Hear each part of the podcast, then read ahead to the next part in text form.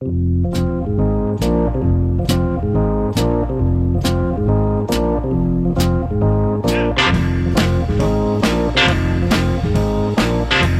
Shapiro has this saying that he's known for facts don't care about your feelings. It's a great phrase. I love the sentiment. I agree with the sentiment. Facts indeed do not care about your feelings. And, you know, this really lies at the heart of, it lies at the front of the conflict between the right and the left, both in the culture and in the political sphere when we debate public policy and the direction our country ought to go. On the left, there's this premise that often goes without saying, that's often presented as though it's self evident, that people's feelings are a reason to do literally anything at all, right? That, that people's feelings carry the same weight and the same merit and have the same heft and gravity as a rational argument. And indeed, that, that that's not even an accurate statement, that they carry more weight than a rational argument. Arguments need not apply under this worldview.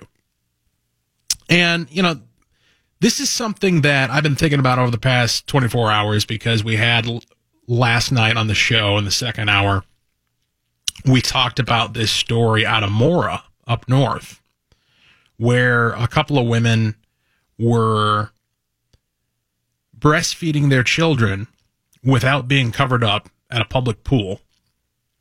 And they were confronted at first by another female uh, citizen who just, you know, happened to see it and took offense and walked up and asked them to cover up and they refused. And so she went to the staff and then the staff got involved and then the staff turned to security and security got involved. And it turned into this big what to do or hubbub over the breastfeeding of children.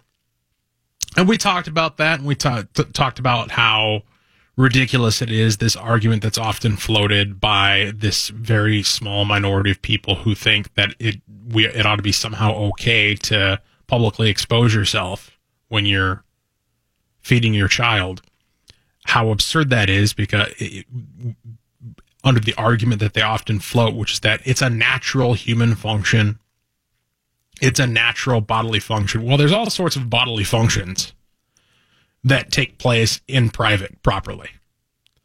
And, you know, this is a pretty normal, non controversial, non revolutionary sentiment that really ought to go without saying. But yet we're going to pretend as though it's something that needs to be debated. And we had a call from Nathan, who's a semi regular caller to the show, who uh, self identified progressive who engaged me on a uh, from an angle and on a level that really threw me for a loop because instead of addressing the case as such and addressing the argument and talking about the facts of the case, he went right to feelings. He went right to, you know, as a libertarian, how do you think women feel about libertarianism? when this is how you talk about their bodily functions. You know, this is the paraphrase of what he had to say. And I was just flabbergasted by the whole thing. And I realized as I've been thinking about it over the past 24 hours, the absurdity of the premise that somebody else's feelings ought to dictate my position on a policy.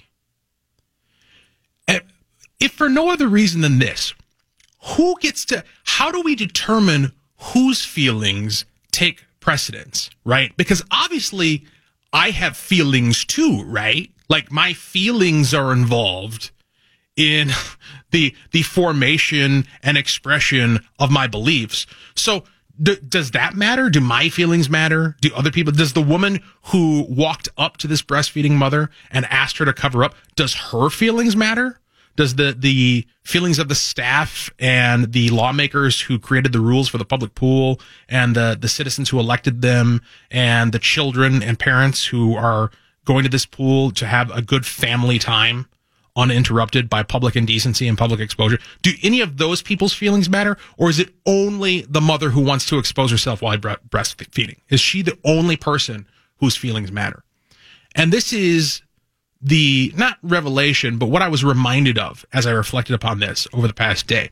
The fact that the left's absurd premise is that some people's feelings are more important than other people's because of who they are and you know, the intersectional minority argument and also because naturally their given position supports the overall leftist political and cultural agenda.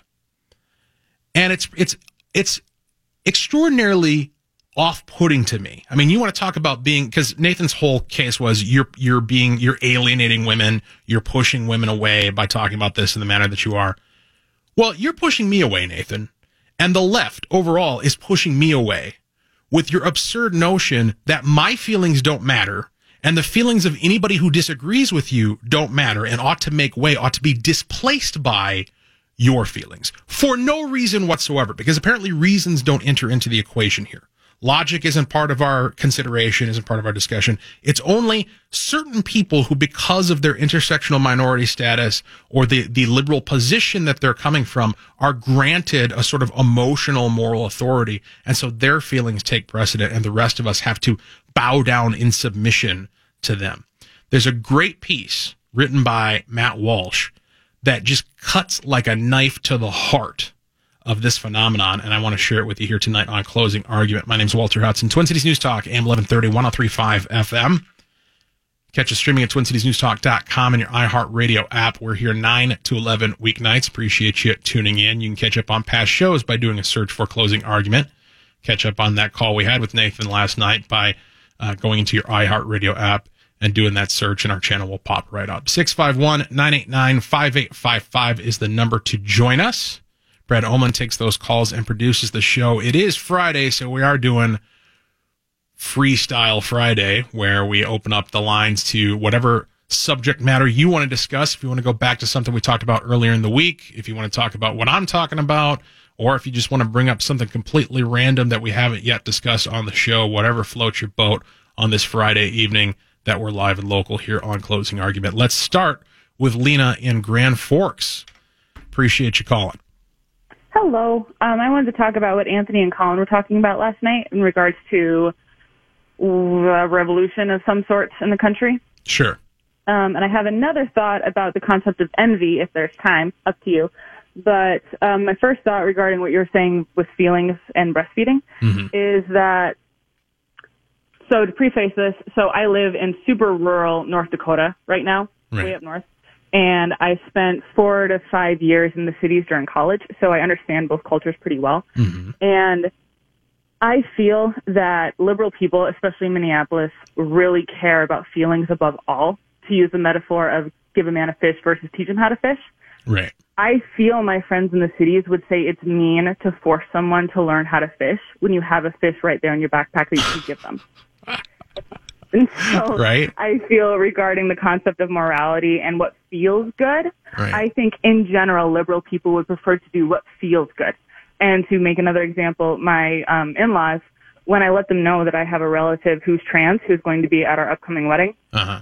they were stunned into silence because they thought that that was a silly concept made up by People magazine that would never impact their life. Right, right. Versus if I were to tell my friends in Minneapolis, yeah, my in-laws had absolutely no idea what to do with my transsexual aunt, mm-hmm. they would be horrified. Right. And they would right. think I'm marrying a bunch of evil Ku Klux Klan members. Which which somehow. goes which goes to the point that I started off with here tonight, which is that some people's emotional reactions and emotional constitutions are more important than others. You know, why you have to tell me why the emotional considerations of your aunt are more important than the emotional considerations of your other family members, or why the emotional considerations of that woman up in Mora who wanted to breastfeed uh, in the nude, basically in public, mm-hmm. out in the open, mm-hmm. is more important than the emotional considerations of literally everybody else. And you know, when you talk about the the attitude, the uh, the sense of moral authority given to emotion from the friends you had uh, in the metro area it reminds me, and you know, I hate to be even more disparaging than I've already been, but it, it really does genuinely remind me of a child. Like I, I got two boys, nine and five. and both of them are too young to to really truly have insight and and understand to put themselves in the cognitive shoes of another human being. And so when you sit and you try to you try to explain to them this is how what you're doing makes somebody else feel, they don't get it, right? And they will at some point. That's part of the maturation process. But it seems to me like for, from the perspective of the left, so many of them never gain that skill. They only understand how they feel and everything outside of their own emotional universe is illegitimate. Yeah, it's so bizarre to me because studying psychology, like it's it's literal milestones that people need to reach, which is to empathize and right. understand other people's perse- perspectives. And it almost seems like the people I know in Minneapolis and whose at least psychology I somewhat understand, it's almost like they do it to the nth degree to the point that it, yeah, it, it matters more than any type of utilitarianism or logic or general benefit to, to society. It's only what matters to the individual. And it, it's kind of like tunnel vision. They care so much about the individual's feelings, they don't care about the health of the society as a whole. Well, and, and to what Anthony and Colin were saying is I feel like that's such a huge divide between rural and metro areas. So, rural people understand they need to put food on the table before they need to care about each other's feelings. Right. Like, and in the hierarchy of needs, food comes first. Right. I don't think people in the metro area understand that. I, and that is the divide wrong. that I think will drive the country apart. I don't think you're wrong. Did you you you listed off a number of other things you had on your mind when you called in? Did, were we able to take through each of them? Uh, well, the other concept was envy. Gotcha. Do you want me to expound yeah. upon that? Sure. Okay, so I could get into a personal story, but basically, there's a person in my life who I feel like envy is tearing them apart to the point where comparison is a thief of joy. So when you generally think about how liberal people generally tend to be more dour in their yeah. disposition, right. do you think any part of that is envy? Have you thought about that? Do you think they look at conservative people, oh, yeah. like people like Rush Limbaugh, oh, yeah. for example, and they think, oh man, if only I could be like him and have his audience, maybe one day I'd be happy. Yeah, no, it's it's disable themselves. It's foundational to their entire worldview. I've described it as the the culture of grievance that they they are.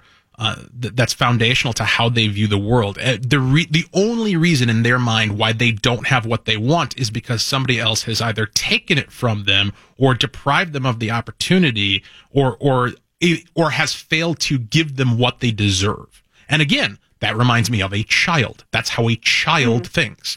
These are grown, these are people who have physically grown, but have not mentally matured. Why do you think that is? Well, do you have some thoughts? They're not forced to. no, Brad, Brad just hit on it. Brad just hit on it. They're not forced to. They're not forced okay. to because they live in a context of prosperity and abundance and we, they are able to get by on the the the residual prosperity, the overflow of abundance that's enabled by the productivity of everybody else around them. Particularly when you have so many redistributive mechanisms within our our uh, our, our public, uh, you know, our our uh, our laws and our government and what have you. Mm-hmm. It, it, enables so, people to feel as though you know it's kind of like when when you have company over to your house, and we, we are going to have to go to a break. I really appreciate your call, Lena. I appreciate you listening from Grand Forks. But it's kind of like when you have relatives over to your house, uh, or friends or whoever. You have company, and they don't. You get the sense that they don't really necessarily appreciate all the effort you had to put into in order to provide what's there. It's almost like they walked onto a stage and everything was just magically presented there, there's a similar sense in which a lot of folks in the society feel as though the world as they see it just sprung out of the ground like a plant. Like there was no actual effort or product, productive uh, focus involved in doing it, and it's just there for them to enjoy. And you know, damn anybody who suggests that they might actually have to work for a living. I appreciate the call, Lena. We'll talk to Colin who Lena evoked when we come back. And uh, I want to get into eventually this piece from Matt Walsh. You're going to love it. Closing argument. My name is Walter Hudson, Twin Cities News Talk, AM 1130, 1035 FM, TwinCitiesNewsTalk.com.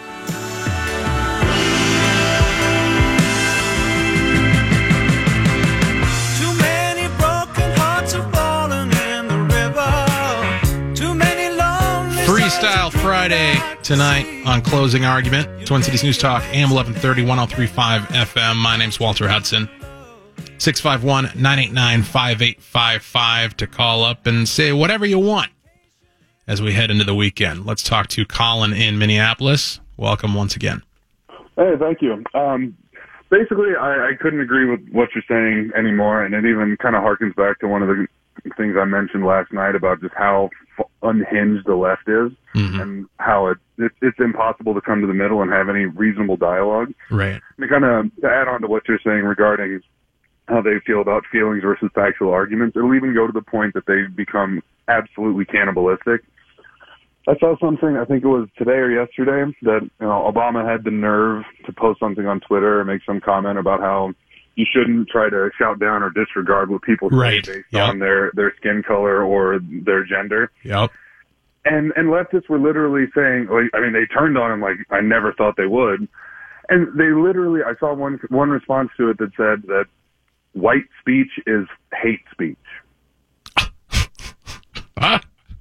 Yeah, like you literally like so it, it just goes to show like you literally cannot make a fact-based argument against them when No. they are no, no matter what they're predetermined and to that- just disregard anything you say. And that goes to what we were talking about last night when I was talking about the culture of conquest, which of course the left is rooted in. You know, I, I refer, to it both as the culture of grievance and the culture of conquest. Grievance is the motivation. Conquest is the action that they take so motivated. And, and the, the, the desire to conquer, you know, it's, for them, it is about displacing their enemies. You know, when you think about a, when you think about like a, a barbarian conqueror, it's not somebody who just wants to take a little bit and then, you know, is that's he's good. He wants to completely annihilate his enemy and salt the earth. That's the way the left is. You don't get to talk. The sentiment white speech is hate speech. What is the pra- if you are actually going to take that sentiment seriously, what is its practical implication? It means you don't get to talk ever. Well, and the, the, the semi-ironic thing about it was based on the, the user's Twitter picture, it was a white male. So it's like you're, Yeah, you're right. Yeah, right. And, and kind of to what the, the previous caller was saying, how like they, they take it to the nth degree. Yeah. It's it's like a borderline crabs in the bucket mentality with virtue signaling, and they Yeah. will just do whatever they can to make themselves look the most empathetic to the leftist cause du jour. That Right. I, I Right. just sit back and laugh at it at this point. Well, and you know, there was a point at which I didn't understand what it was they were getting after. Like they think they're gonna, they're getting racking up some sort of progressive points that they're going to be able to enjoy like a super afterlife or something. But but at this point, it actually does make sense that the contest to prove that you're more woke than everyone else is kind of like you know trying to to trip somebody next to you when you're each running away from a lion. And the lion is the the leftist horde that's looking to devour whoever strays from the path even if it's barack obama. I appreciate the call colin. Let's talk to chris in lino lakes. Welcome to the program. Howdy, I'd like to make two points. yeah sure. Uh, first of all, um, your earlier conversation with the woman from uh, the Dakotas uh, reminded me of something my dad used to say. Um, he, he was always amazed that that people in this country are overweight and poor. He, he he he had been to parts of the country where the definition of being poor meant you weren't overweight. You didn't have the resources to become overweight. Hmm. Um, and, and you know just the whole concept that in our country we have such abundance right um, that's that, that's We- not even considered. right we have diseases of abundance as opposed to afflictions uh, of want Correct. Yes. Um, and the other thing, what you're saying about how uh, it seems like 20 somethings or that generation consider feelings to be more important than facts. Um, I've gotten into conversations with, with people that age, um, and even with, with things like math, you'll explain a, a problem to them and the answer, and they'll explain that they, they feel that that answer is wrong. right Even right with something like math. I haven't personally encountered that, and I don't know how you like. I mean, it, it's it's beyond the ability of me to even begin to comprehend how somebody could even try to make an emotional argument about something like math. I mean, what? Where does the impulse even come from to try? That it, it, it's from, I believe, it's from being raised with an over, uh, um, you know, um, believing that over accommodating are, are, more important than facts. Right. All right, I appreciate it, Chris. Thanks that's, for. That's all I have to say. Thank you very much. Yep, absolutely. Thanks for joining the program. All right, I want to get into this piece here from Matt Walsh at the Daily Wire. But in order to really truly unpack it, we're going to need some time. So we're going to go ahead and, and uh, go to a break. We will get to you after the bottom of the hour news, closing argument. My name is Walter Hudson at Twin Cities News Talk, AM 1130, 1035 FM, twin cities TwinCitiesNewsTalk.com. The southern wind sings again another lullaby. So I'm a big fan of Matt Walsh. I really enjoy his commentary.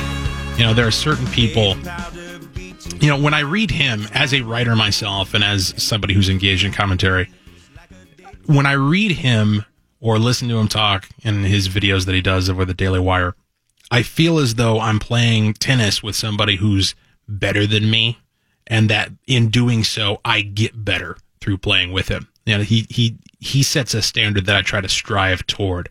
And this piece that I'm about to share with you here from the Daily Wire called How the Left Kills Diversity may be the magnum opus. This may be the, the pinnacle of his achievement in commentary. I don't know if it gets any better than this.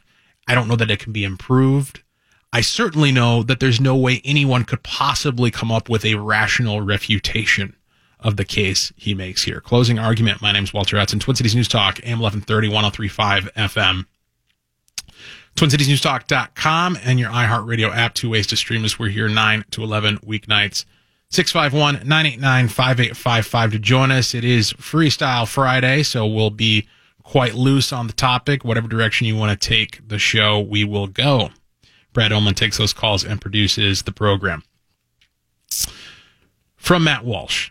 Yesterday, I wrote about the latest progressive campaign to redefine masculinity. The label is too constricting and old fashioned, we're told, and so it must be changed to accommodate those who don't fit it. This is the left's approach to everything. They want to expand all definitions and all labels into oblivion in the hopes that nobody will be left out, excluded, or made to feel like an other. This effort, of course, extends beyond concepts like masculinity and femininity to encompass even manhood and womanhood themselves. Everything is fluid now. Nothing means anything. But there's a big problem here, aside from the fact that the whole thing is insane. The other problem is, in this effort to embrace diversity, we have actually killed it. By getting rid of labels, we have taken away a person's ability to fall outside of the label. By pretending that differences aren't different, we have erased the things that are supposed to be accepting of. You cannot have a difference unless there is a standard, a definition by which that difference can be recognized as a difference. And you cannot have diversity unless you have differences. The more we redefine things, the more obsolete and irrelevant diversity becomes in the dark old ages, there were masculine men and feminine men, and men who fell in between. Masculinity was recognized as the standard, the norm, but not every man was a masculine or as masculine as the next. And some men were naturally more feminine than others. A man was free to be a different sort of man because he was free to be a man. Diversity could exist within manhood because the word manhood was meaningful and objective. Now we accommodate the different men by pretending they are not different. Then we are told to celebrate their differences. But how? We cannot celebrate a difference if we don't recognize it as such. And there cannot be a difference unless there is something solid for which the difference is a deviation from. We say it is bad for a person to, to feel like an other, but there cannot be diversity without others. That is the whole point of diversity. In a similar way, if a boy has girlish interests and tendencies, we will now declare that he must really be a woman inside. This is not only scientifically incoherent, but it defeats what I thought was supposed to be the point. For years, the left, in, the left insisted that it's okay for boys to be feminine. Then they began insisting that feminine boys are girls. Well, how can they, how can a boy be feminine if his femininity makes him a girl? And how can a boy even say that if he doesn't feel like a boy, how can he even say he doesn't feel like a boy if there aren't any particular tendencies, attributes, and characteristics associated with boyhood anymore? There are a hundred other examples of this kind of thing. The left wants to melt us all down into one homogenous, labelless, genderless glob, and yet will, will still cite diversity as its chief aim. But diversity is precisely the thing that becomes impossible when we are all the same. They are killing the thing they say they want, which gives rise to a certain suspicion maybe diversity is not actually what they want and never was. That from Matt Walsh over at the Daily Wire. And like I say, in my view, the, the pinnacle achievement of his uh, career in commentary, mic dropped. I don't know where else you go from that. And it's absolutely true, is it not? This notion that, you know, and I have this general rule this rule of thumb that everything the left says, the opposite is true. And it works on two levels, both in terms of their their factual claims, like if they say something is a certain way, chances are the literal opposite of their factual claim is true. And test this out. It works most of the time. And it, it also works on another level, which is when they claim that they're after a particular thing such as diversity. In point of fact, they're really pursuing the opposite of what they claim they are. And, and it works in another way as well. When they complain about their opposition, their opponents, when they cl- complain about conservatives, whatever they accuse us of being or doing, they are in fact doing and being. You know, racism, sexism, homophobia, you know, go down the list. They're the ones who are actually judging people based upon irrelevant demographic characteristics, t- telling people, you know, when we had the call from Nathan last night, self identified progressive, the first question out of his mouth was, why don't you. why don't you have more female listeners, more female callers, and why aren't more women attracted to libertarianism? You know, Lena, apparently he doesn't think you exist. Lena was our first caller this evening female from North Dakota. And when I said, look, we do have women who call into the program, you know, they, it's, I, I don't keep track. I, you know, I'm, I'm not concerned about the demographics of my callers or my listeners. And so I'm not, you know, keeping tabs on it. But I can tell you, I've talked to more than one woman in my time. They do listen to the program. They do call in every once in a while. His immediate knee jerk reaction to that was, well, I'm not interested in your token numbers. That was a verbatim quote. I'm not interested in your token numbers. Wow. Wow. Now, token, you know, as a black conservative, as a black Republican, this is a term that I've heard before, as you might imagine. And is there anything more dismissive? Is there anything more arrogant? Is there anything more condescending than discounting the legitimacy of a person's politics, their opinions, their thoughts, their identity, than calling them a token. You know, as if, oh, oh I'm not interested in, you know, th- that person's opinion because they're not indicative of my point that I'm trying to make. And this is what the left does. If you don't fit into their prescribed category, if you're not, you know, to, on, on the left, you're only really a woman if you agree with what leftist women are supposed to say. If you're a conservative and happen to be equipped with female genitalia, you you're something else. You're, you can't be a woman. I, I don't know what you are, but you're not a woman as the left sees it. You're a token, which begs the question, why? Like, why? If that's all it is, if it's, if it's just, you know, people being used, why are they submitting themselves to that? Is this a question we can ask? Like, what's in it for me to be a token black Republican? What am I getting out of it? How is my life better because of it? What's in it for Lena being a token conservative Christian woman in the era of being woke, in the era of the resistance, in the era of the fight against Donald Trump. How does that help her? How does that make her life better? And how how can you on the one hand claim to care so much about the feelings of those who are in the minority, whether it be blacks or women or whatever the case may be, and you you care so much about how they feel and their lived experience and want to listen to what they have to say until they say something that you disagree with or did not expect. And then all of a sudden it's, well, you need to shut up. You need to take your seat in the back of the proverbial bus of public discourse. This, this isn't, we don't serve your kind here in the Democratic Party. We don't serve your kind here on the left. People who think independently, people who think for themselves, people who think that there's something virtuous in productivity and reason. That doesn't go along with our argument. That isn't part of the plan for conquest. And so you need to keep your mouth shut and stop it with your white speech that is hate speech, as Colin put it, right? this is what we're up against. And, you know, it's, it's maddening. It's, it truly is maddening. You know, it's, I, if there's one sense in which, cause, you know, I tend not to, not to get into the whole, you know, as a black man, type of reasoning.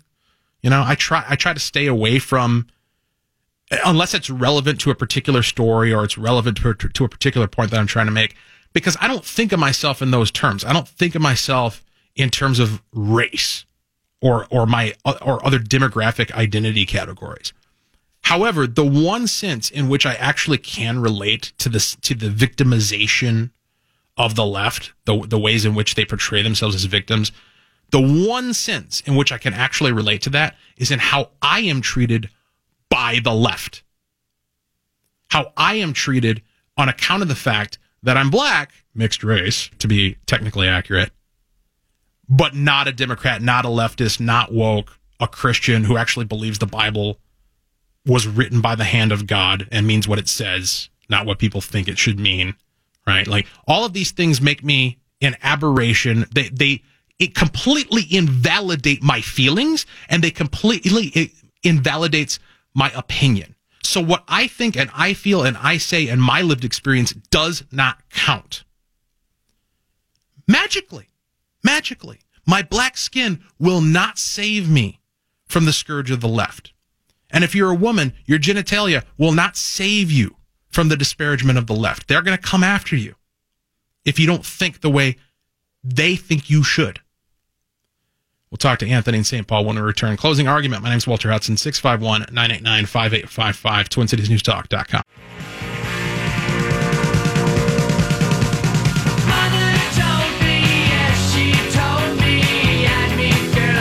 Well, I appreciate you guys calling in. I got to tell you, I get to this point in the week and my mind is already halfway out the door. Last night I had a five hour, a five hour window to sleep I had to get up at 5:30 in the morning, and my body woke me up at four. Four o'clock. So I'm on my 19th hour of being awake, and the effect of coffee at this point is just to make me loopy. Like I don't think it's actually doing anything for me other than just kind of like you know, revving up the blood pressure a little bit. Closing argument. My name is Walter Hudson, Twin Cities News Talk, AM 1130, 1035 FM, 651 989 5855, the number to join us. Got a number of folks already on the line. Let's go to Anthony in St. Paul. Thanks for holding. Hey, thank you so much for taking my call. I'm sure you're tired of hearing from me. Um, no, not at all. I just wanted to say you are 100% on fire. I can't, I almost can't even add on to what you're saying. Uh, the left has such a way of invalidating those that don't agree with them mm-hmm. to the point where they've already got, they've already alienated the majority of white people in this country. I have no idea how they're planning on winning without without the majority. They're not. One thing I want to say, I cannot wait, and I, it's going to happen. It's going to happen in the next few elections. I cannot wait for a black conservative to win the nomination, or even better, a female black conservative right. to win the Republican nomination, just to see how far they really go. Yeah. Just to see, I that would be a spectacle Yeah, it really would. Well, and we've already seen uh, kind of a precursor in, in, the forms of you know the treatment of uh, you know, Ben Carson and um, um, Clarence Thomas, and uh, I'm trying to think of the who's the gal who was part of the George W. Bush administration.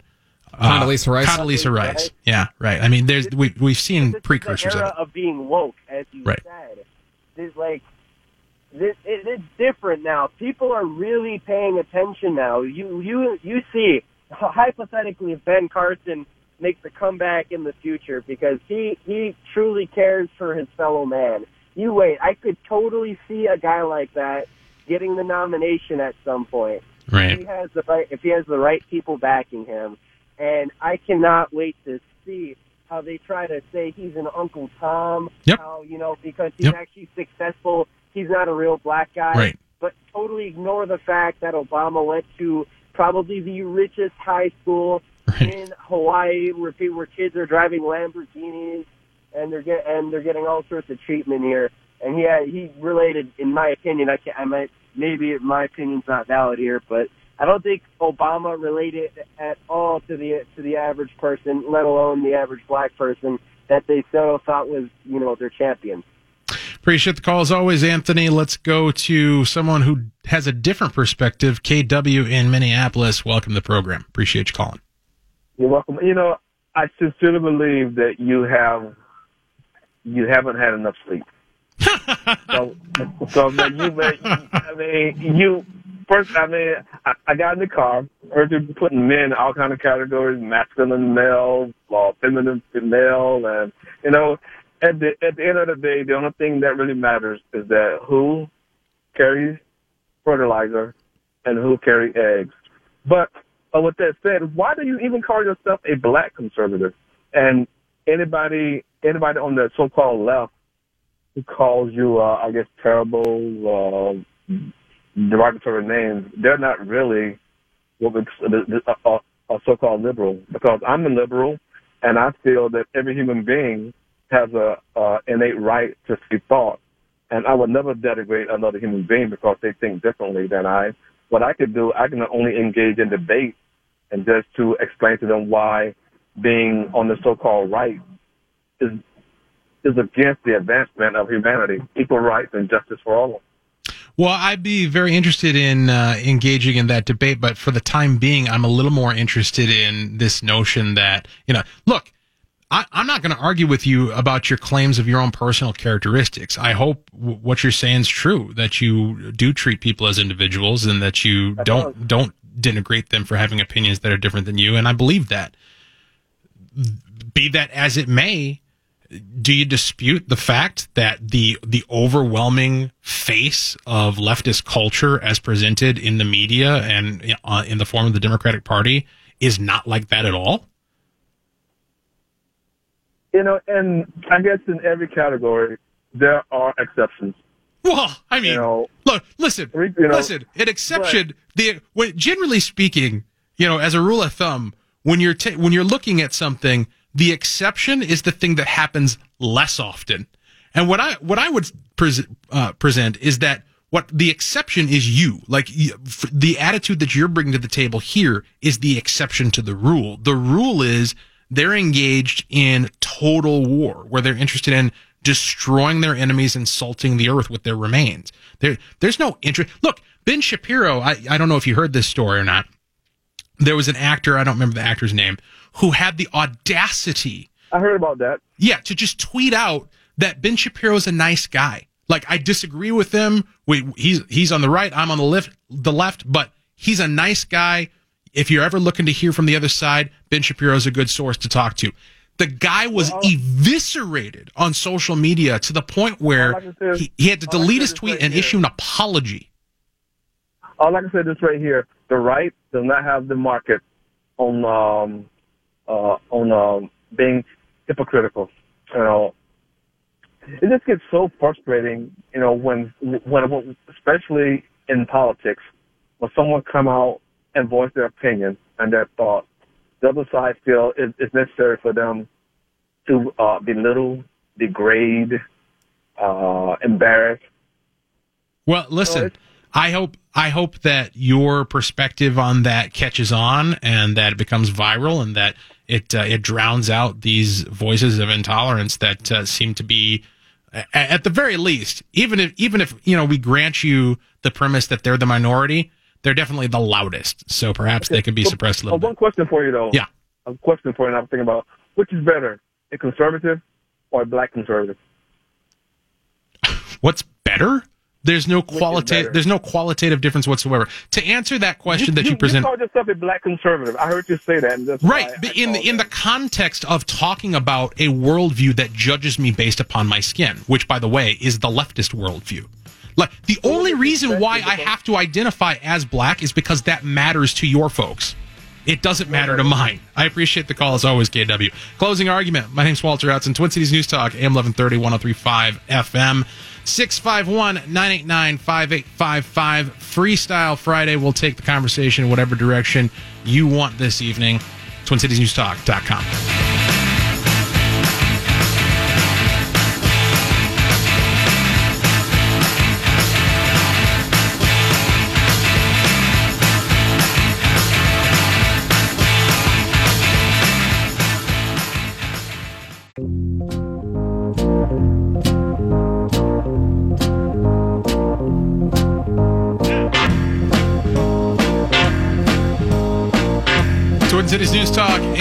730 1035 FM, closing argument. My name's Walter Hudson. Streaming at TwinCitiesNewsTalk.com and your iHeartRadio app. We're here 9 to 11 weeknights, live and local this evening on a Friday, taking you into your weekend. Freestyle Friday. That means we'll take your calls at 651 989 5855, and you can steer the course of our conversation in whichever direction you so choose. Brad Mora takes those calls and produces the show. Let's welcome Zach from Lino Lakes to the program. Yeah, good to talk again. So, when the left talks about um, when the left talks about victimhood, many people don't realize like that's that's a judicial term. That's a issue. That's a what um, Reconstructionists call an ethical judicial term where it's an issue of right and wrong and it's an issue of justice. Mm. And so when the left talks about victimhood, I mean the, the, the schizophrenia is pretty obvious because they support um, victimizing the most vulnerable people in in, right. in a society, which right. would be preborn children. Yeah. And uh, but this is this is something that I don't think most political factions truly understand. You see, victim again because it's a judicial term I mean, just think about all, all sorts of different hot button issues of our time: police shootings, the Me Too movement. Mm-hmm. I mean, let's just take the Me Too movement for example. See, both left and right, you know, th- there's issues of justice in institutions, whether it be the the halls of justice or in uh, various uh, private institutions, whether it be businesses or um, you know, religious institutions of some kind, quote unquote religious institutions, and uh, where where the powerful uh, are given, uh, you know, a, a different standard than uh, than the weaker people. Right. Yeah. And and so like when when uh, people say like when pe- when the left speaks of victimhood, their hypocrisy is obvious because uh, I mean that's that assumes that, that there's this ultimate standard of right and wrong by which to determine whether or not somebody is being harmed or not. Mm-hmm. And harmed assumes, by definition, that there's an absolute standard of right and wrong. Right. But I think um, I think every single political faction, every single uh, theological faction, they, they don't really grasp this, and as a result, justice is turned into bitterness, as Scripture says. Mm. And nobody, uh, uh like you know, even conservative Christians have a lot to repent of. Sure. Because, I mean, there's been so many more cases recently com- coming out where uh, various higher ups in um, denominations have uh, covered up sexual abuse. Right. And uh, this is this is all because people people run away from the status of victim on on the right, mm-hmm. or they hypocritically invoke victim on the left. And uh, uh, we, we gotta we gotta understand what God's word says about justice. Otherwise, this people will keep getting victimized again and again and again and again. I appreciate the thoughts as always, Zach. I always appreciate Zach's contributions to the show. As I was listening to him talk, it occurred to me that for the left, victimhood is a it's a permanent status. Like once you've achieved, you know, once you've unlocked the achievement of victimhood on the left, that's who you are. It's def- it's a definitional aspect, a characteristic of your being. How many tokens do you get for unlocking victimhood? Yeah, right. And once you're there, once you're there, you're always there. And so, you know, b- because as Zach points out, under a under a biblical concept of justice, and you could you could also interchangeably say a rational concept of justice.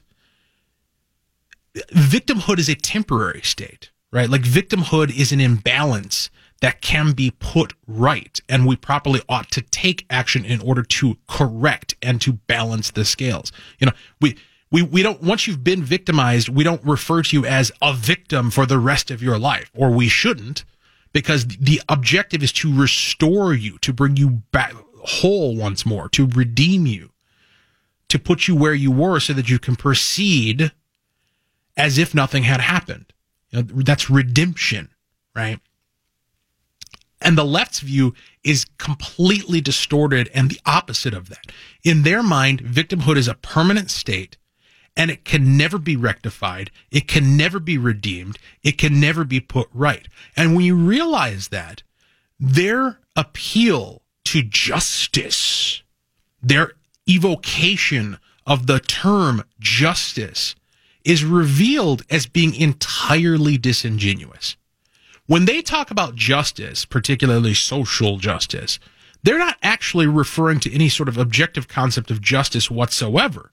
They're not referring to the correction of a wrong or the the uh, redemption of an imbalance.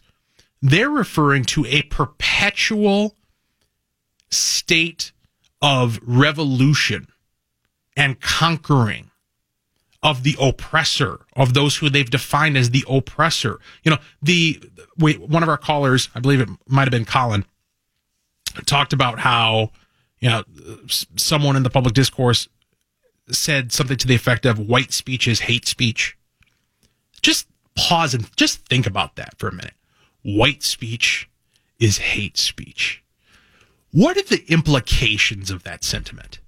If that's true, if on some like forget you know trying to come up with some sort of rational argument for how it could be true because there is none and, and you're gonna you're gonna hurt yourself trying to come up with one but let's just assume for the sake of argument that that is true that sentiment is correct white speech is hate speech white speech is inherently wrong when is that ever not going to be true when is that injustice ever going to be set right? At what point? Like, how many reparations checks? How many black Congress people? You know, how many Black Panthers do we have to go buy tickets to? Like, at what point do we, uh, you know, unlock social justice? When when do we get that achievement? Where we've actually found the promised land where all the wrongs have been put right? And the answer is never, never, never. There is never going to be a point no matter what the lefties do, never how, no matter how much power they obtain, no matter how many laws they pass, no matter how many reforms or programs they implement, we are never going to reach the end of the revolution because the revolution is not designed to end. It's designed to be endless. They're never going to be done until, like locusts, they devour everything. And we know this. This is not hyperbole. This is not speculation. We know this because we've seen it happen to other societies and other nations wherever leftism has gone unanswered and has assumed total control of the culture and the state. Venezuela comes to mind. The Soviet Union comes to mind. The China under Mao comes to mind, right? Stalin's Russia. We, we've seen what happens when their ideas are unleashed. And it's not, they don't get to a point where they're like, well, you know, now that we've achieved total power, I think we're satisfied. Well, we're just going to, you know, stop it right here. No, they're never done. They're never done moving forward right over your rights. I think it was Mao Zedong who said, Socialism is the hammer by which we destroy our enemies. Yeah, there you go. That's that's right in line with this notion of the culture of conquest that we've been talking about. That that is where they're coming from. Look, we're, we're what we're dealing with here. We, uh, to one degree or another, we all, by virtue of our mortality, by virtue of the fact that we have a limited lifespan and a limited experience, that we came into existence at our birth, and that we we don't we don't have firsthand experience of what came before, and we, we look ahead to a point at which we're going to expire at some point, and we have this very thin window through which we can gaze through and perceive time and history. We all suffer to one degree or another from the historian's fallacy. The historian's fallacy is this tendency to look back upon the past and view it through the perceptual prism of the present and to assume that people in the past thought the same way or, or proceeded from the same assumptions or had the same information that we have today. And so we judge things that happened before as as if they were happening today in today's context. And when we do that, we end up misperceiving, misunderstanding history. We don't get it. We don't catch it. We don't understand what actually happened. And you know, I think one of the manifestations of this is when we think of things as being new that in actuality are quite ancient. The left for all their talk of being progressive and moving forward and pushing us to tomorrow and having a better tomorrow and a better future, for all their their rhetoric arrayed around the notion of being futuristic and forward thinking, the fact of the matter is their ideas are the oldest on earth. Their ideas are ancient. Their ideas were prevalent amongst humanity for the vast majority of humans' existence on this planet. And the idea is quite simple. If I want, I take. If I want, I take. If somebody else has and I want, I bash them and I take.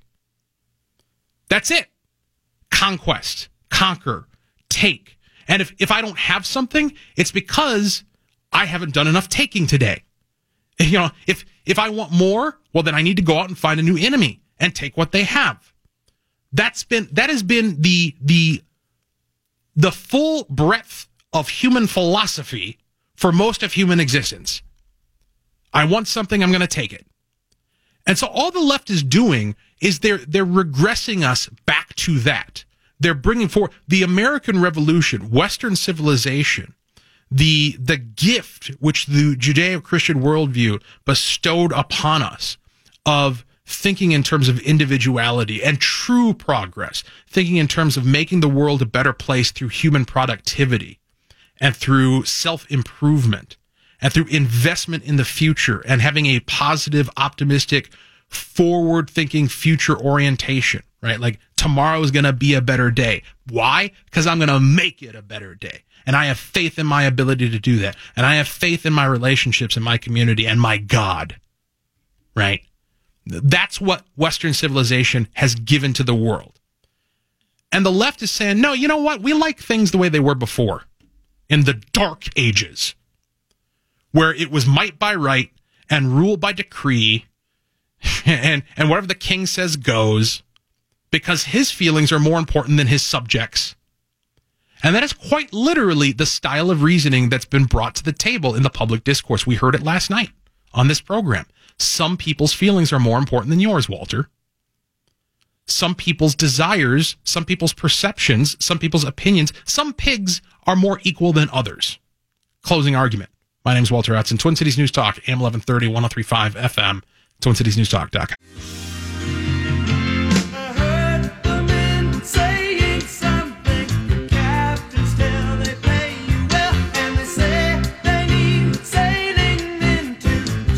So part of the mentality that we've been exploring tonight, this, well, there's no other way to put it, childish mentality, wherein you view things only through your own perspective and are totally incapable of insight, totally incapable of putting yourself in somebody else's shoes and understanding how they perceive it and reacting with something resembling empathy and consideration.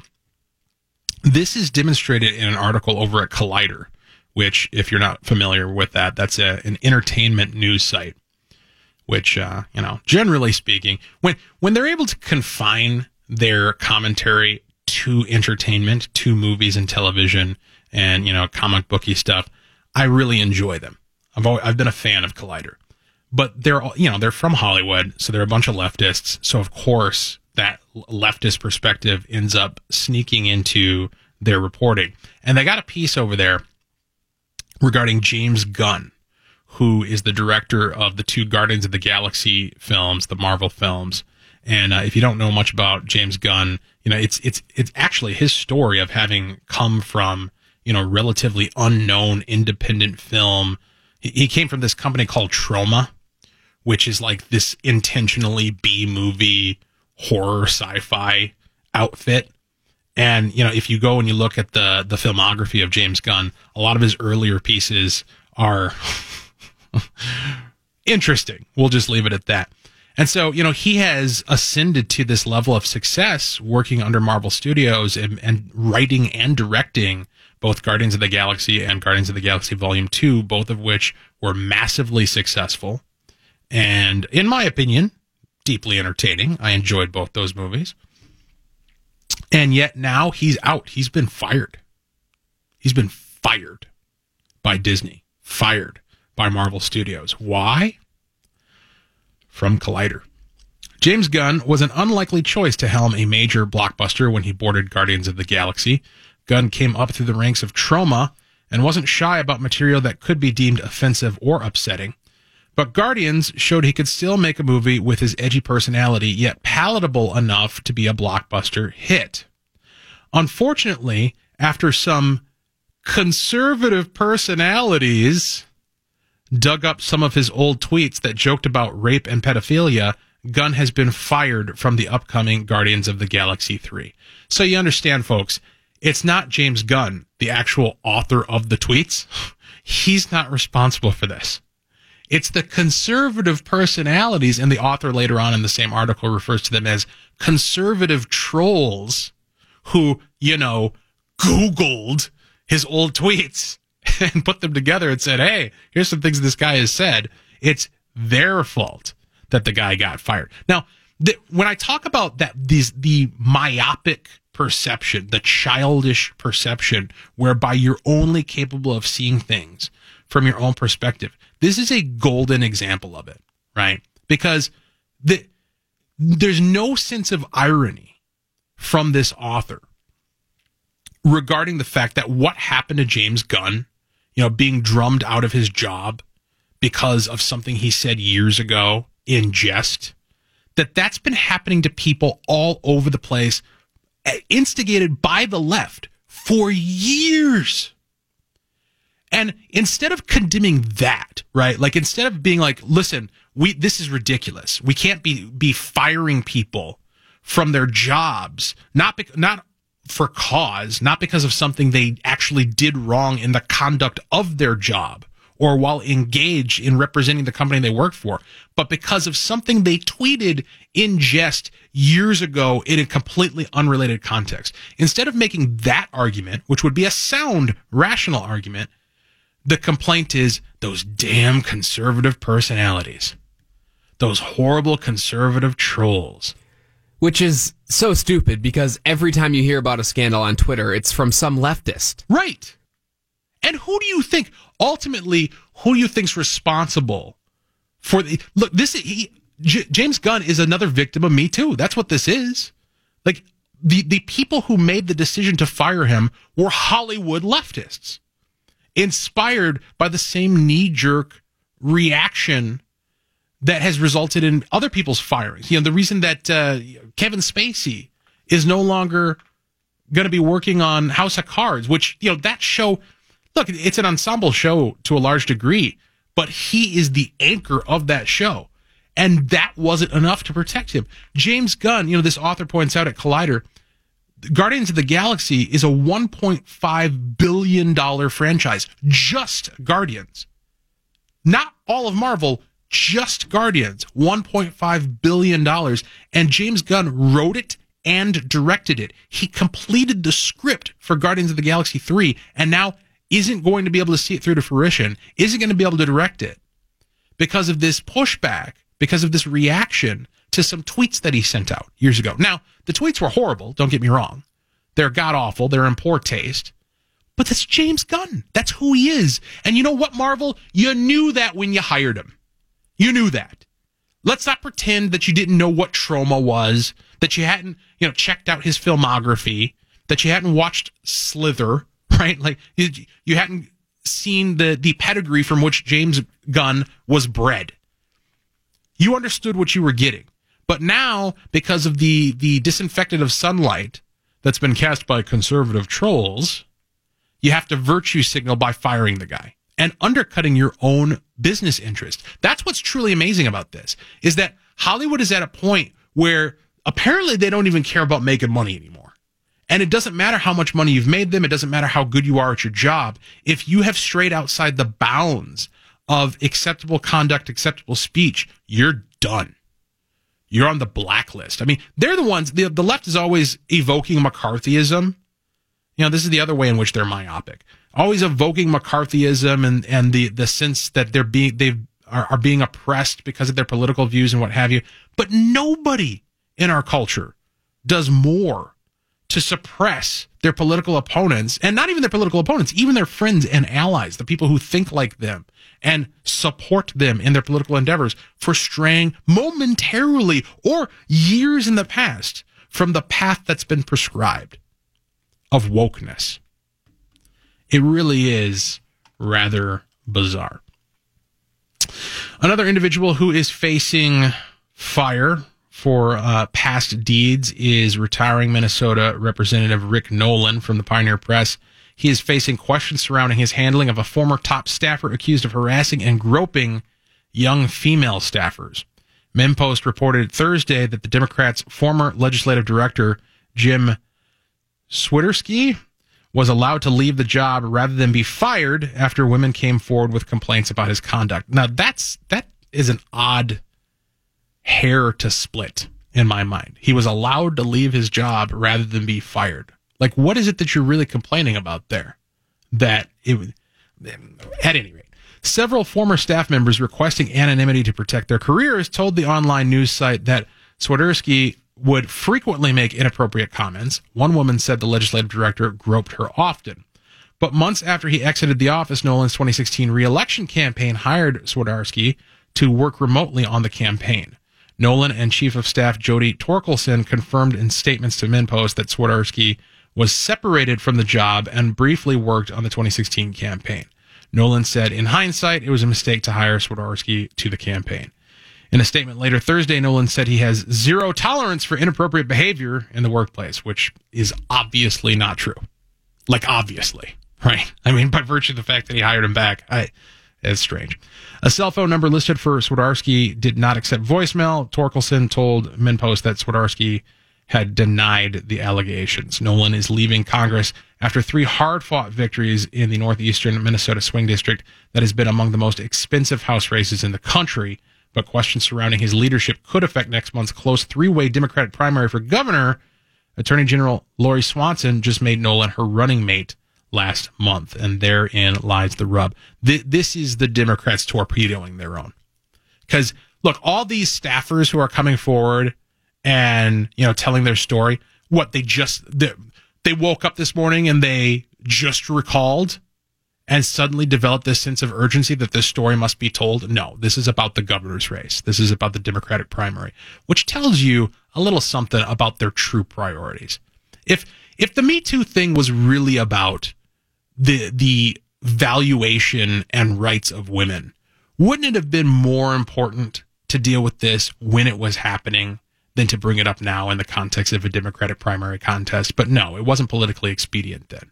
So you know, it tells you what they really care about. 651 989 5855. Twin Cities News Talk, AM 1130, 1035 FM, TwinCitiesNewsTalk.com.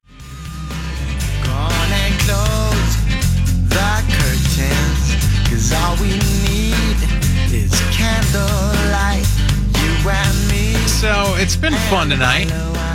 We've spent a lot of time reflecting upon how horrible the left is, and that's always a, a fun topic on conservative talk radio. It makes us feel warm and fuzzy. We're able to bask in the delight of uh, deconstructing our political and cultural foes. But, you know, it wouldn't be closing argument, and I wouldn't be me, Walter Hudson, if I didn't spend at least a little bit of time directing my criticism at us, directing my criticism at Republicans, at conservatives, and of course at President Donald Trump, and specifically his economic policies. 651 989 5855 is the number to join us. Brad Omlin takes those calls and produces the show. From Cato. A few weeks ago, President Trump surpassed his 500th day in office. That's a good vantage point to appraise his economic policies to make America great again. Over at the Library of Economics and Liberty's Econ Log, I offer my assessment. This is Thomas Firey writing over at Cato, and it's not good. This may seem surprising given current economic conditions, but economic policy isn't merely about the current moment, but predominantly about improving economic conditions long term. Aside from a couple provisions in the December 2017 tax law, President Trump has done precious little in that regard and much to harm the economy long term from borrow and spend fiscal policy to harmful trade and immigration policies to disinterest in serious regulatory reform to his refusal to face the country's jury long-term fiscal challenges. Maganomics appears to be little more than an impulsive dislike of free trade and immigration, a hazy desire for less regulation, disinterest in, or perhaps a lack of courage to face the nation's long-term fiscal problems, and a desire to temporarily lower taxes without taking or without making the hard choices necessary to fiscally balance those cuts and make them enduring. In other words, Maganomics is a slogan supporting a few weak and many harmful initiatives, not a serious collection of policies thoughtfully designed to strengthen the nation's economic health. Now, I understand that this is a tough pill to swallow. This is some bitter medicine to really face this, to really think about this. But this author is right, Thomas Firey, writing over at Cato. You know, the the things are good now because as it turns out when you cut taxes the economy does better right? When when you cut regulations the economy thrives. Liberty is is a balm to productivity. But it is temporary in the sense that's outlined here. Because the larger problems are not being addressed. And this is not just true of the fiscal policy and economics. It's also true of the dreaded swamp and the dreaded deep state. You know, there's this series, this web series. It's available on Facebook. I'm sure you can Google it. It's called simply The Swamp. That's what it's called. And it features Tom Massie, congressman, amongst many others, telling their personal stories of what it's like to work in Washington, D.C and you know the the summary of Thomas Massie's testimony in particular is that to be a congressman is to be a fundraiser. That is their number one job. No joke. Their number one job, both in terms of the amount of time spent and the prioritization given to their number one job is to raise money for their party. And it's pay for play in Washington D.C. The committee assignments, which committee you get to be on, you know, the committee chairmanships, the the the the grade of types of committees and what have you. All of that is for sale, quite literally, or for rent to be more accurate. Because you know, if you if you pony up and pay your dues enough to get on a committee, but you stop, you don't continue to pay your rent for your seat, it will be taken away from you. Now, this is something that I have not heard Donald Trump speak to at all. Not specifically, not in detail. And he has the ability, much more so than a Facebook web series. Donald Trump has the bully pulpit. He has the great spotlight of attention that follows him wherever he leads. He could fix this if he wanted to. Problem is, it's hard. It's hard. He would get pushback. You, you you think he gets pushback now? It ain't nothing. The pushback he gets now is largely rhetorical. It's largely kabuki theater. You know, the the left, of course, has their hair on fire and you know sincerely sincerely wishes for blood in the streets because that's who they are. That's where they come from. But the the much of the indignation that's directed Trump's way from moderates and conservatives is largely kabuki theater. If he were to seriously go after the deep state, if he were to seriously go after, you know, like meaningful constitutional reforms, scaling back the bureaucracy in a in a sizable and tangible and long-term sustainable fashion. If he were to go on, on fiscal policy, if he were to go after entitlements, which you know he's never even talked, he doesn't even talk about it. He doesn't talk about Social Security. He doesn't talk about you know the the national debt, the fact that we're running towards a fiscal cliff and at, at you know full bore speed and have done precisely nothing to deviate our course or to slow down. He's not interested in talking about any of that. And this is a problem. And the problem, you know, the problem politically is that a lot of this is going to come to a head right about the time voters are going to the polls this year. From Politico. President Donald Trump's trade wars could become a major political drag for Republicans, with job losses and price increases piling up just as voters head to the polls in November. Trump jolted markets once again early Friday when he said he's prepared to impose penalties on some $500 billion in Chinese goods, regardless of the consequences that might ensue, economic or political. Or political. Look, I'm not doing this for the politics, the president said on CNBC. I'm doing this to do the right thing for our country. Now, you got to give it to him there, right? Like, he did campaign on this. This is his conviction. He does believe that this is the right thing for America. He just happens to be wrong. Continuing at Politico. Market analysts, industry experts, and economists warn that the economic fallout of the president's tariffs, uh, those that are already in effect and those that he's threatening to impose, is only going to intensify over the coming months and could reach a peak around election time. We're already hearing complaints now from companies. So by the time we get to the midterms, you're going to be hearing governors, mayors, Congress complaining about jobs, about cost increases, about problems. Carlos Gutierrez, a former Commerce Secretary under President George W. Bush, told Politico. The question is, will that be strong enough to offset the idea that we have to get tough on our trading partners and that our jobs are being stolen overseas? I'll tell you this firsthand experience. This is already happening. I attended a municipal meeting for my city earlier this week where you know the city's looking at budgeting. The city's look the city's looking at what uh, we're going to end up levying for taxes next year. And we heard a particular presentation regarding the future needs of our fire department. And you know we're looking at what they call you know capital improvement plans in terms of you know how do how do we plan how do we most efficiently plan for future equipment replacements that we know are going to come due. And one of the considerations, one of the factors that influences how much money we're going to have to spend is surprise, surprise, steel tariffs.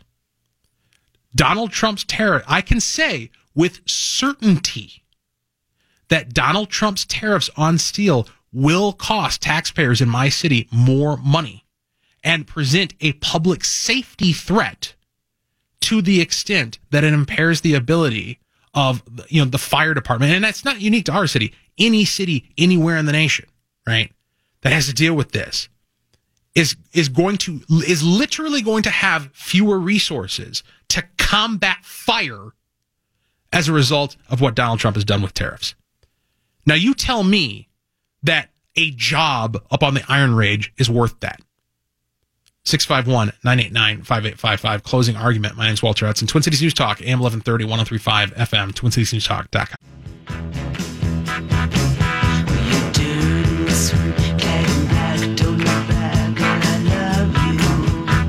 Taking you into your weekend live and local here tonight on Closing Argument. My name is Walter Hudson. Twin Cities News Talk, AM 1130, 1035 FM. 651 989 5855 if you want to throw a comment my way on our way out the door this evening. Let's talk to Mike in Farmington. Welcome to the program. Good evening, Walter. Thanks for taking my call. Anytime. Uh, you, uh, the subject of trade and tariffs, I know you've touched on it, uh, I guess, fairly routinely over the course of the month, month, and I guess I was just going to bring up a, a few things as I guess I understand them um, with regard to China. Mm-hmm. And I think of things like, well, intellectual property theft, mm-hmm. cybercrime, mm-hmm. currency manipulation, mm-hmm. human rights violations, and then I think of ethics and morals. And, you know, we're doing business with these people, and it, to me, it just kind of leaves a bad taste in my mouth. I don't know if this is just hold our nose and we're going to. Uh, then don't do business with them. I'm sorry? Then don't do business with them. Well, exactly. Well, no, I'm saying you don't do business with them. Like you don't get to tell me that I can't, right? Like you know, you don't get to you don't get to tell the taxpayers of of my city that they have to pay more money to replace their fire truck because you have moral objections to the way China does business and the way they produce their steel. Well, I, I think I'm looking at it, at least in my view, in a bigger context. Do we want to do business with morally reprehensible people? Look, I, I got news for you. You do that every day because everything you buy, you know, we have this thing called the division of labor. And what the division of labor means is that the products and services that you end up consuming at, at the end point of a supply chain, there literally thousands of people have contributed to that, and most of them are scumbags. Okay? There's like another, there's another aspect, excuse me, that I just never hear addressed, and you know, it's Trump is routinely bashed for this, but it's it's almost like everything he does is bad, and and he, and he must have some point there about what is fair and not fair. I mean, does he or, or is your position is he really has no point at all? I, being uh, treated fairly uh, by everyone. It's not well. It's not a question of look. I think the the fundamental premise that he's operating from, and I don't think it's malicious. I don't think he's evil. I just think he's wrong. Like I just think his his perception of economic reality is askew. You know, when he talks about he wants to have free trade but fair trade, that betrays a complete misunderstanding of how economics works. There's no such, there is no distinction between free and fair. The only context in which fair occurs is freedom. You can't, you can't impose through force something that's more free or more fair than free, right? Like how, how do you get the, the way any transaction works? Like if you and I, if, if I wanted to buy, I don't know, a power tool from you, and I come over to your house, you're having a garage sale. I come over and I, I look at it. You tell me what you want for it. I take a look at it. I evaluate what it's worth to me. I consider your price and we come to an agreement and I give you money and you give me your power tool and we walk away from each other and we both feel better off. You didn't want to have your power tool. You wanted my cash. I didn't want my cash as much as I wanted your power tool. There we go. What is fairer than that? How is some third person going to come along and be like, you know what? I I throwing a yellow flag here. I'm crying foul. This this transaction was unfair, and I'm going to make it so by telling the two of you that you can't engage in trade. Well, I'm not disputing your illustration, but what I'm wondering about is when Trump talks about some of these things, why? For, for, I do seem to remember he'd bring up why don't we have access to their markets? Why are why do we have to pay this tariff to try to bring our products into China? I mean, how is that fair then? Wait, the, the, look. okay, let me let me approach it from a different perspective because there is a sense in which this idea of fairness is true, right? Like, and I, I struggle, I struggle to articulate it, but it's kind of like if you were standing next to somebody and they took out their gun and they pointed at their own foot and they shot themselves in the foot. And then in order to be fair, you decided, well, I guess I better take out my gun and shoot myself in the foot. It's only fair. That's what we're talking about. When to the degree that China places a tax upon their own people to prevent them from receiving the highest value at the lowest cost.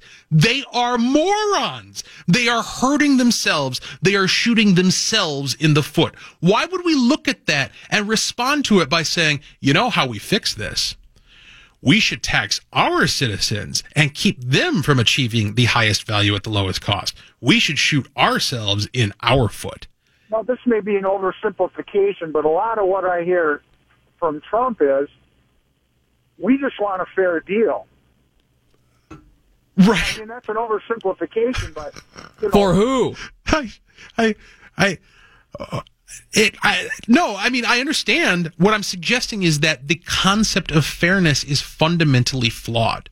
You're not going to make the deal more like let's put it this way. Let me put it. Let me put it a different way. And this is the last. Being too idealistic and naive, I guess. No, no, no, no, no, no, no. I don't think you're being idealistic. I don't think you're being naive. I just think that the the the prism through which you're you're viewing the situation is presenting it to you in a way that isn't accurate.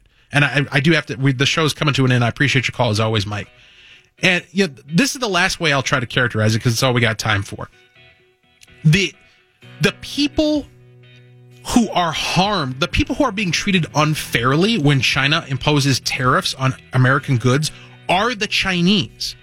The Chinese are the ones who are being untreated unfairly by Chinese tariffs against American goods. They're the ones who properly have the complaint. They should be the ones who are going to their government and saying, this is ridiculous. Stop it. We want to benefit from American trade. Like that, they're the ones who should be making the case. We look for us. A scenario where China has tariffs on us and we don't have tariffs on them puts us at a competitive advantage. There's no reason to do anything about that. TwinCitiesNewsTalk.com.